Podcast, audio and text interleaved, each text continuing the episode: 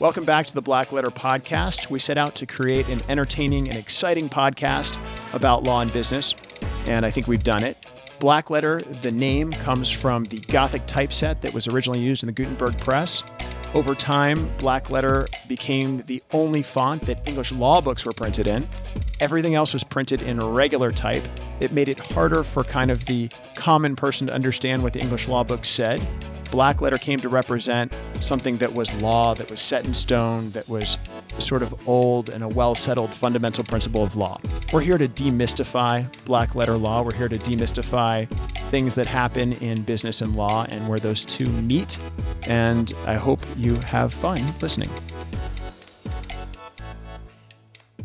All right, welcome back to the show. Thanks for joining us on Black Letter Law, Black Letter Podcast. Today with me in the studio, I've got Roy Morris an attorney for more than 42 years, advising closely held non public businesses about how to start, uh, run, and be successful in business uh, from a legal perspective and uh, how to sell your business. And then I also have with me Justin Bamford, who's been practicing law for 14 years, mergers and acquisitions, corporate law, uh, kind of the stuff Roy does.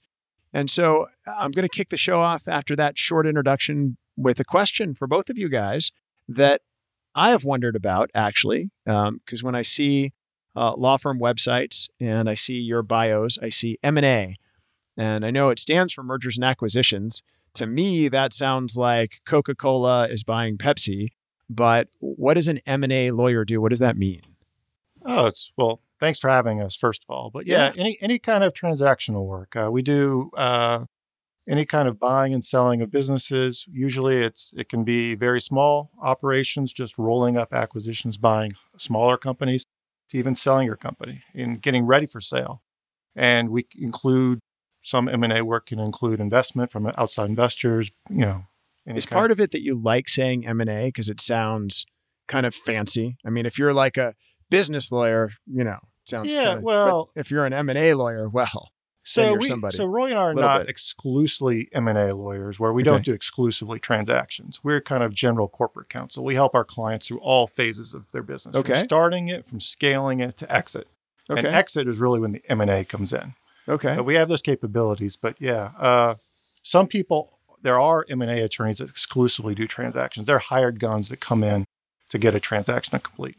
So you guys um, are are not the hired guns. You're the long term relationship lawyers. Is that what I'm getting? Yes. Okay. Because well, so I know Roy, you are one of the the main members. I guess the firm is uh, that you're with, Dunlap Bennett Ludwig, is a a, a uh, what is it called? A Sponsor. sponsoring a sponsoring member for more than 20 years of Washington D.C. EO. What what is EO? Entrepreneurs Organization is okay. a, is a global organization of entrepreneurs, you must have started your own business um, in order to join, and you must be at a certain revenue level.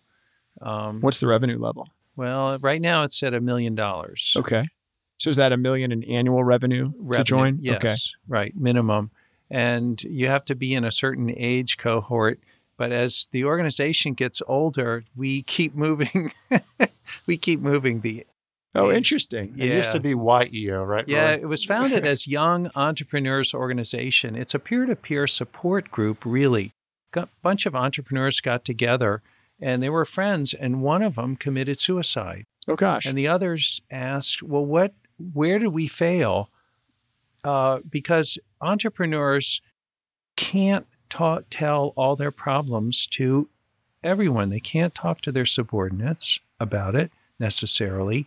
They might not want to talk to their spouse or significant other. Um, there's a lot of stresses involved in being an entrepreneur, and the organization was actually founded uh, to give entrepreneurs an outlet for their concerns. So, the heart of the experience is the forum experience. It's a group of eight peer to peer monthly meetings in a gestalt environment where you are not allowed to give advice you are allowed to ask questions. But a theory is that nobody wants to be told what to do. You got to solve your own problems, but you would benefit from having multiple perspectives. So peer to peer support is the essence of it, but they have a lot of learning events. The DC chapter is the one that we're active in, and Okay. that has about 150 members. Great. So uh, let's talk about business a little bit. So when we, Justin, you talked about you represent businesses from start to scale to exit. Yeah. So can you tell me kind of what what is what is the difference between start, scale, and exit? I mean, I understand start and exit, beginning and end. Scale is necessarily based on where you put it in our conversation in the middle. But w- what does that look like for a business, and what do you do? What is a Oh. lawyer's job in those things? So Roy and I, and Roy's been my mentor for those 14 years that we discussed earlier. But uh, we we help from the very inception inception of a, an idea that turns into a business that turns into hopefully a profitable business, Okay. and then you know exit is you know can be depending on the context can be years if not decades away for some clients.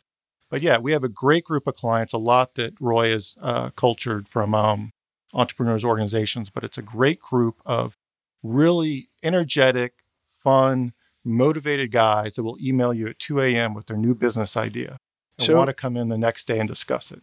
So, say I email you with my new business idea at 2 a.m. and I say, Hey, Justin, hey, Roy, I copy you or I BCC you because I don't want to embarrass Justin Right. by copying his mentor directly. So, I BCC Roy and I say, Justin, I'm going to start a, this is a DC area thing, an IT consulting company in government contracting.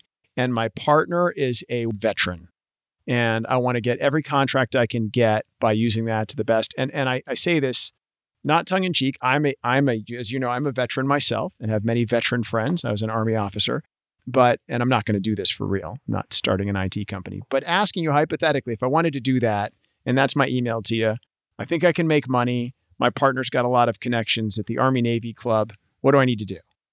Yeah. So we'd say, sounds interesting, you know, and we'd invite you in to meet. Thanks. Yes. That's yes, my yeah, that's my Yes. um, slack back to you. yeah. We'd uh, we'd invite you in, and we'd we'd really want to drill down on what your business will be, and you have to identify what you know how you're going to differentiate yourself in the market, what your market will be, what your audience will be, you know, what your costs are to get this off the ground. What So, you know, are you saying I need to make a business plan before I start a business? Yeah. This sounds you know, suspiciously like work. It sounds like the 20th Okay, century to ugh. write a business plan, but you know everything's on PowerPoint now. But yes, you need a plan of what your business will be, Okay.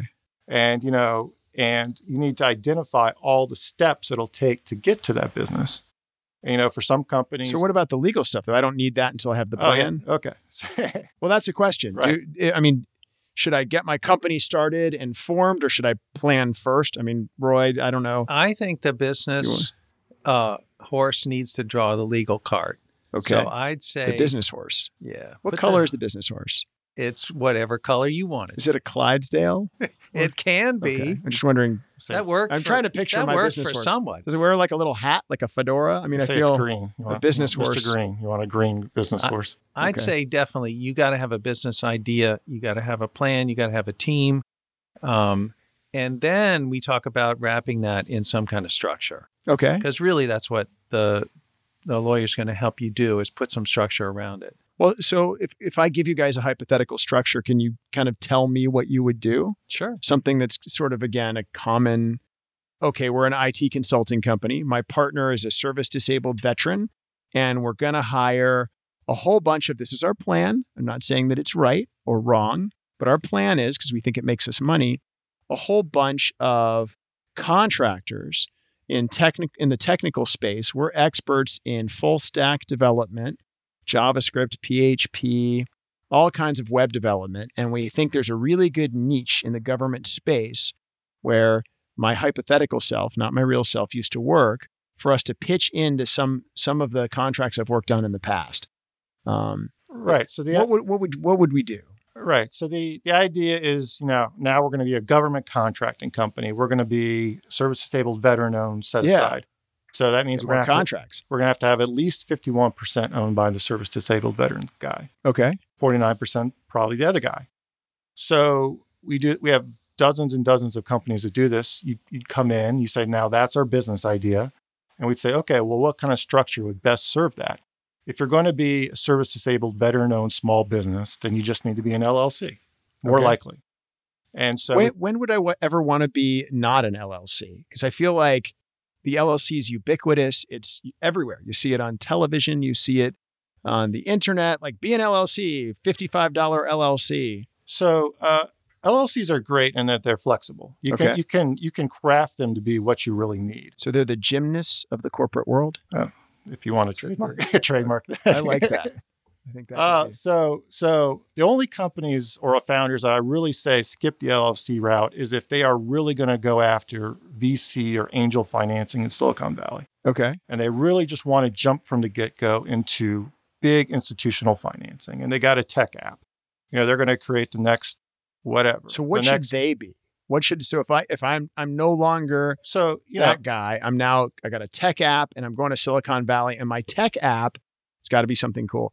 It controls automated robot vacuum cleaners. okay, Yep, that that's what it other. does. That yep, and they talk wirelessly to each other and multiple automated robot vacuum cleaners they, they, clean suck, your they suck up bitcoins as they're going. Ooh, and they no, they they actually process bitcoins. There's a server on the vacuum cleaners that processes and mines bitcoins while it vacuums. Okay, This so is my app. so And d- don't steal my idea, listeners. Anybody? so Okay. the business plan. No, you what- can have it. what's it going to take to create uh, Bitcoin sucking up robots?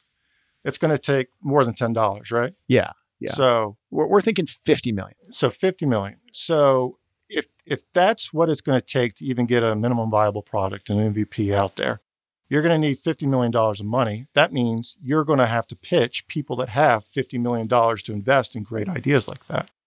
They're not going to invest in a Virginia LLC. They want to invest in a Delaware C corp. Okay. Why Delaware? Because, well, so couple questions, and maybe you guys can just tell me where I'm asking the wrong questions. If I'm starting my IT consulting company or my dog walking company or my Silicon Valley, I need $50 million company, why wouldn't I be Delaware for all of those? Well, it's Delaware's overkill for the dog walking company or the babysitting company. It's just it's it's extra fees. You know, you're gonna have two levels of fees. You're gonna have Delaware and whatever state you're operating in. What makes Delaware special then? Why would I ever do Delaware? Well, so in the Silicon Valley, you know, tech funding route, Mhm. there's a pre-packaged formula for all of this. It looks really impressive. If you produce a lot of documents, but it's really very formulaic. It's all built off one model set of laws and one model set of documents. Gotcha. That's what Delaware helps for, for startups. If you're a Fortune 500 company, you want Delaware laws that have certain advantages for management. Okay. Yep. But uh, really, you know, really absent those two circumstances, even if you expect to get to this, you know, VC funded round in the future, you can always start off as a as an LLC. So you can convert later Oh, if yeah, you're an absolutely. LLC when you start. Yeah, we do that for a lot of Series A rounds. We we flip them from an LLC. Well, so what's a Series A round? That's just a pr- first price round of equity for a startup company. So the first time they get outside money. So this is not the first time they get outside money, but usually the first time it's priced. So, Okay. you know, so they've actually proven their concept, they Mhm. proved a revenue model, and now we need to scale it. And we need money usually from marketing and advertising to scale the business. That's usually where you go get money from a VC and they do an A round of financing. and that's when you might look at Delaware for some of those other business models. Like if my dog walking company becomes a multi-state, you know, massive 400 employee dog walking company, I might want to be Delaware Right. Like at that point. like if you're going to be the uh, Sittercity or the platform by which you, you know, you outsource and arrange dog walking Dogville. I think it would be Dogville. Dogville. Yeah, then you know, then you'd look, you know, how do I get market out there? Because you know, customer acquisition is what you'd really be concerned about. Because Okay. you're gonna somebody else is gonna have the same idea, and so you know, if you've got a model that works and you need to put ten million dollars behind it, then you probably go maybe to a, an A round of Silicon Valley money. Okay, so when I'm looking at taking money from other people, Roy, you've seen this for 42 years. What should I be worried about? Well, They're gonna say no. it dep- Well, that I'm not worried about. No, no, no. My not- do- my idea is amazing. That is actually not what happens. What happens is you approach your friends and family and they say, yes, yes. And they get so excited. And then when it comes time for you to actually get the check from them, oh, I'm thinking of getting divorced. Oh, I need to pay my taxes. You'll, I need to pay college tuition. So- It- All real things. raising money is so much harder than you think it is Right. and friends and family don't want to say no to you, but they say yes, yes, yes, but then they don't write the check. Okay. That is the universal experience of mankind.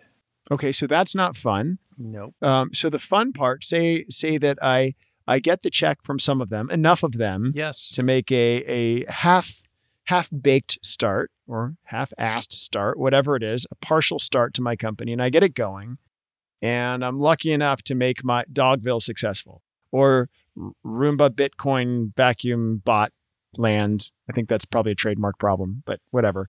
My vacuum cleaning Bitcoin miners, they're successful enough. Like I have a prototype, I have Yes. some sales. Uh, if I take money not from, well, so first, I'm curious do I want my friends and family as my business partners? Is there a way to avoid that if I take their money? Because that would be, I, I don't necessarily want to be in business with my my aunt, um, even if she gives me a check, which actually oddly has happened to me personally.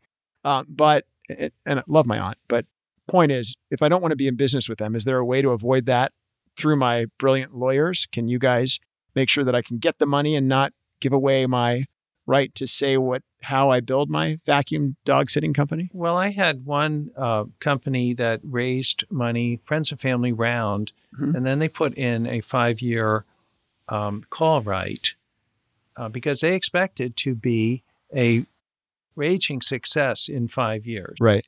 Um, and the so they had provided in their documents that look after five years we will buy you out. Now Okay. it turns out that they were like most businesses a gradual success. Um, they refer to themselves not as serial entrepreneurs or tech entrepreneurs or whatever, but stubborn entrepreneurs.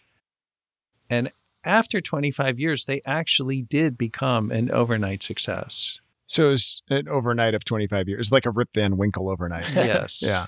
I got you. Yes. So, So, I'd say friends and family money is can be the best and the worst. I mean, obviously, you're taking on responsibilities for loved ones, friends, and mm-hmm. family. You'll lose their investment. You're going to feel worse to nobody else in the world than to your own family to losing their money. On the plus side, though, they may be the ones to ask, ask you the least questions. They may be the ones to say yes multiple times if you have multiple raises you need to do. They, you know, they may be like Roy's example, willing to walk away once it's a success. So they've, you know, they've endured the risk of equity and then they let you take away the the upside. that's nice. Yes. That would be good. That's that's a very friendly friends and family there. well, what other funding mechanisms are there then besides say say I have no friends besides you guys and you're not giving me money and I have no family, uh, just hypothetically no family. Um, where would I go for money or what are my other options? Can I borrow money from a bank to start my business or get money from some company somewhere to buy some equity? startup now bear in mind we're talking now about startup funding Okay. Yeah. Startup Right. funding. okay so banks no forget it Okay. now if you want to take out a home equity line on your house yes of course and frankly that is about the best place you can get money it's the cheapest Okay. now let's assume you have $250000 of equity and you're willing and your spouse is also willing To risk it on Yes. my Dogville venture. Absolutely. Yeah. So I would say, you know, that's one of the first places I look to fund a startup business. Okay. Why don't you uh, let's step back a second. You can talk about, you know, why you're raising money and if there, you know, if if there's thoughts behind trying to, you know, bootstrap as much as you can, lower your costs as much as you can, you know, trying to, you know, your first goal should not be just to go out and raise money. Okay. I mean, your goal should be to get to your to prove your concept, prove your business idea, and to get there, frankly, as cheaply as you can at first. Because whatever money you either put in yourself or you raise is going to be extremely expensive. I mean, in terms of equity, in terms of investment, in terms of risk, it's going to be extremely expensive to you. So if you can manage all those things from the get-go, especially in a startup situation, you know, this kind of lean startup idea, Right. it's really what you should be after. And, you know, going back to Roy's business plan idea, you know, to the extent you can really focus on, you know, what your key metrics are going to be or your key drivers of growth or, you know, what's going to make the success and put all your effort behind that, that's really going to be what's going to make, you know, a business successful. So you're saying focus on making the business work and not getting money. I mean, you need money for the business, but your focus should be the business ultimately instead of the money. Well, I've I've had another another number of clients that just really get focused on raising money and, you know, and not trying to see what they could do themselves first. Gotcha. And you know, I I don't like I don't like it when people stumble over and over and over about trying to find money when, you know, look, if you if you need to, you know, learn how to do if you need if you need the money, so what are you raising money for, right? If you're going to raise the money for marketing, try to figure out some marketing yourself. Okay. You know, learn how to do SEO, learn how to do some of these things. That makes sense. I get that. Thank you to our sponsor today, Dunlap Bennett and Ludwig. Dunlap Bennett and Ludwig solves complex business problems with smart solutions, acting as advocates and advisors to their clients with diverse professional backgrounds from MBAs to PhDs to bankers to military officers, real world experience for real world problems. Dunlap Bennett and Ludwig doing better law. To find out more, visit www.dbllawyers.com. So, what about the the middle part? So, we've talked about the start. What about the scaling? So, when we're talking about scaling, is that when we're talking about Series A, Series B, outside money? What, Well- that's what you mentioned that earlier. Yeah. So obviously the goal of any business is to make profits, right?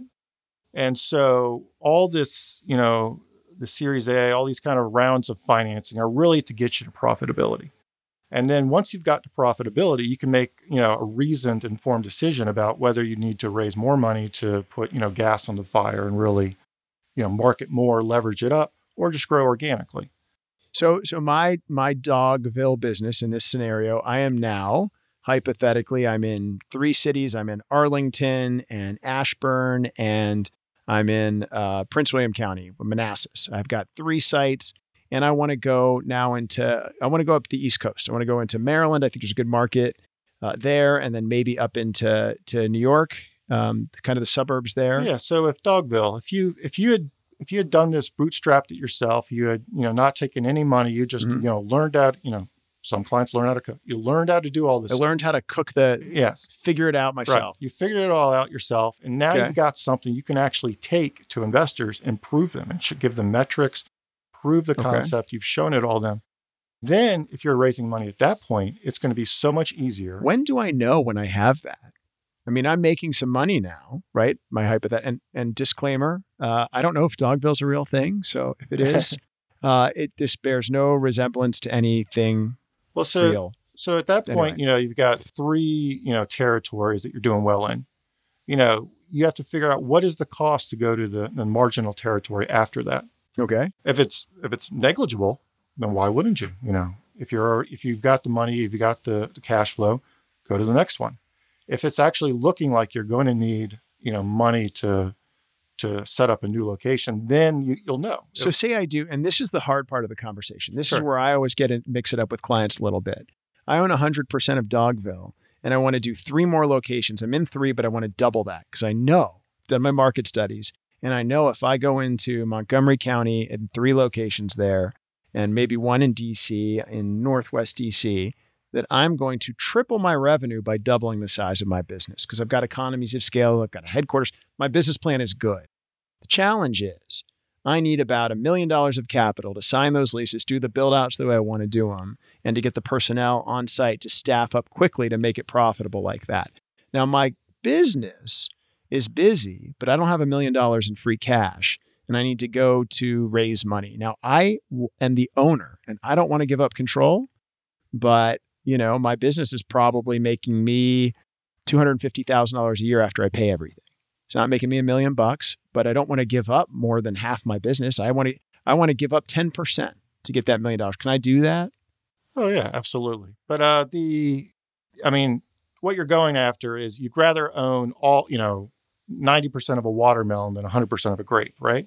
I mean, you'd rather own a, you know, you'd rather own a smaller chart chunk of a much bigger company. And giving up equity at that point maybe is makes sense to get to those next So if I give up the equity though, I don't want to lose control. So can we can we do that? Yeah, absolutely. You can do something with voting agreements, with shareholders agreements, with in the bylaws, with the number of board seats. Okay. You can do something with your employment contract to make sure you, you can't be ousted. There's a lot of legal protections to make sure, and especially in that circumstance. Anti-ouster provisions. Is that what they're called? Not Uh, formally. I think we should call them that. I like I that. know. We could, we could record. We could trademark that. I don't know. But Yeah, so if if you've if you've gotten to that to that point though, where you've got a profitable business, hmm and you're just trying to really scale it, then then you know you're going to look at money that you need to do that, but you're also going to looking how you can replicate yourself. So if you know why are the first three locations successful? Is there if they're successful because you're on the ground driving from meeting to meeting, sales meeting, then how are you going to do that in the next three locations? Okay. So thinking through those kind of things, and if you decide that money is what you want to do, then you could actually maybe go to a bank and borrow. Maybe you could do an equity round. But yeah, there's certainly legal protections to keep your job intact. Okay. So, Roy, um, what are your thoughts about my expansion plans? What what do I not know? I don't know what I don't know. But you're my you're my lawyer. You're Dogville's lawyer. Yeah. Well, and so here's here's one thing: is that um, you know they say that we promote ourselves up to our level of incompetence, right? Um, Ooh, that's scary. So the question is you may be great at energizing and leading and forming a brand new company, but you may not know how to manage when things get out of hand. Okay. The, the $1 million number is actually a bit of a threshold.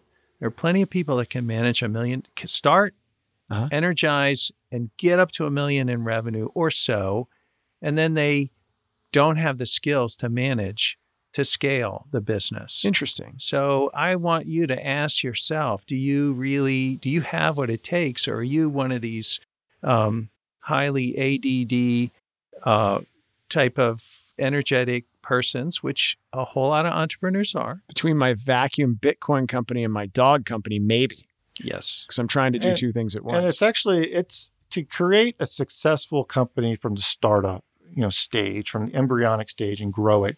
You are going to have your hands on every piece of the business. You are going to own every piece of the business and know all of it inside and out. Now, when you transition to scaling it, you're going to have to start delegating more responsibilities and, you know, managing more. And so sometimes it is a very tough transition. And so, you know, we Roy and I do put in a lot of like employee equity plans, employee profit sharing plans. Is that to motivate? Right. So, you know, once you've got to kind of, you know, leverage yourself, leverage your experiences and your So you can replicate yourself with a Right. kind of a stock incentive plan without giving away the, right. the whole right, enchilada, Right. Absolutely. away part of the enchilada. And, yeah, and, you know- meat, maybe, or the lettuce part. Yeah. So, uh, you know, with with the right employees, this can work, and with the wrong employees, and won't work. So it's it it really is taking you know the next step. Okay. Well, how, how do I sell my business? Who do I, my business, you guys helped me and I was able to uh, open up six locations. And uh, I don't have a buyer, but I would like to sell it because I have now aged into my, I, I guess I'm in my dotage and um, I'd like to just vacation a little bit. We're gonna Um, focus on the robot company. focus on the robot Bitcoin company. But so, so yeah, so let's talk about that seriously though, because that's a thing that a startup business wants to know. Hey, are you you're going to be there for me from startup and scaling to finish? But what is what is my exit plan? How do I sell it? Right. Well, I'm a strong believer that you should have an exit plan when you start your business.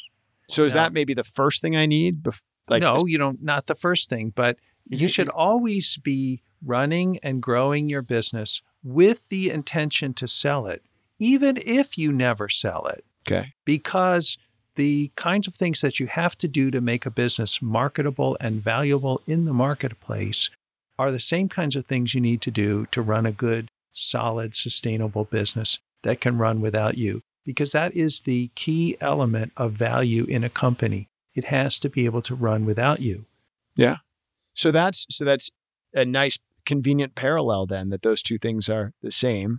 Um, so do good business to have a good business. Is that Kind of the the watchword. Yeah. So No, as Roy, Roy mentioned, the companies that get stuck at a million Mhm. dollars of revenue. The problem is they'll have one founder CEO who is everything, he's micromanaging everything. and that's painful And for everybody. It's painful for the people under him, but it's also painful for himself because there's no way he can step back. He's the guy that can't take vacations. He's the guy that's working can't get out around of the his own clock. way. He's the guy that's having Yeah. marital problems. He's the guy that really cannot step out of his own way and step back and let, you know, other people rise up. And, you know, that's he's going to have the he's going to be the guy that's going to be the hard time selling his business because any due diligence they're going to look at and say, well, who are your key, you know, key contributors to your company? Well, it's, it's just Bob. You know, there's nobody else. Damn Bob. Yeah. Damn him. Well, and so, you know, if we're going to sell his company, we need Bob to come with him.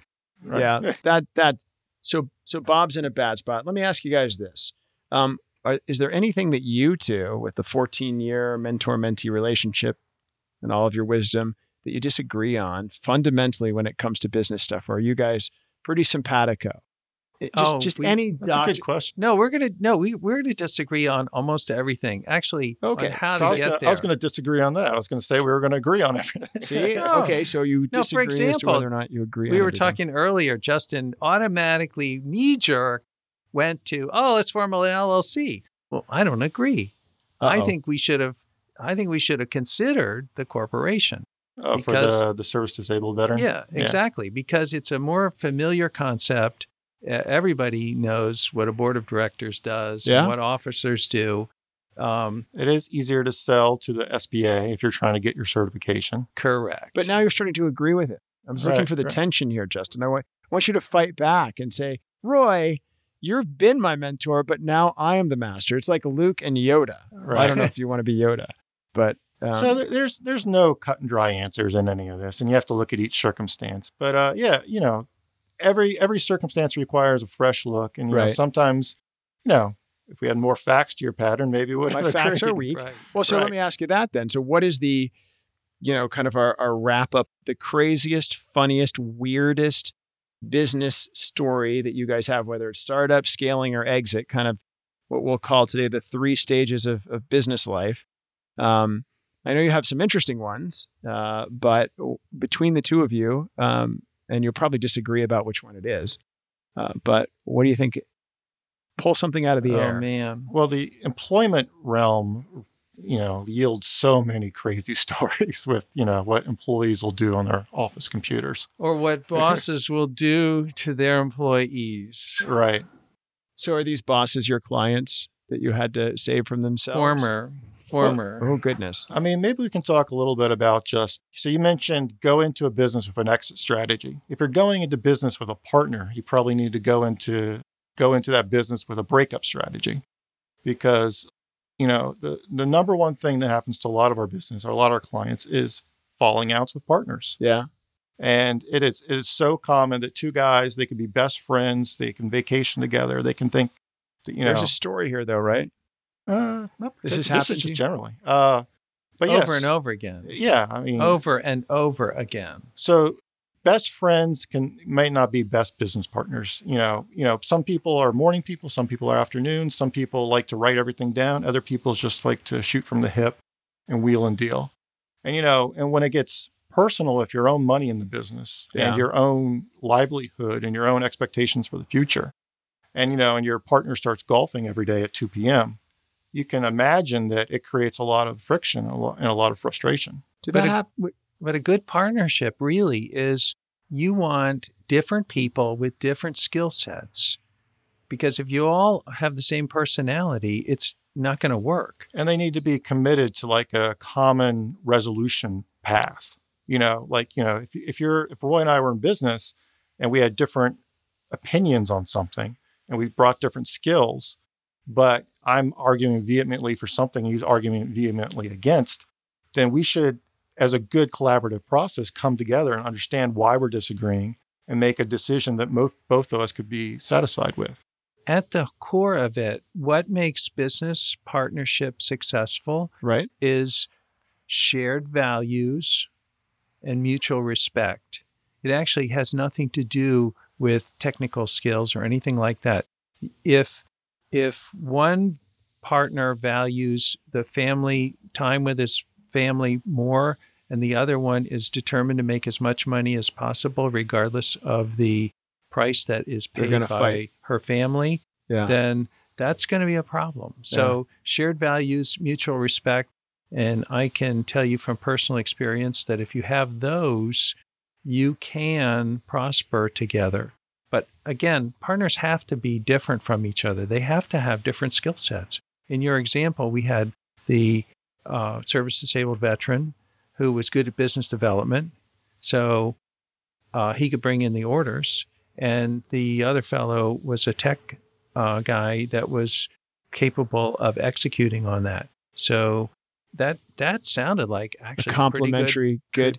Pretty So- good, start. So, let's some to just to summarize kind of what you guys have said today. I mean, it's the things that I've taken away are first that you've got to put the the business horse before the business cart, and the business horse being your plan. You have to have some kind of you know, cogent, understandable goal and plan for your business, regardless of whether it's startup, scaling, or exit.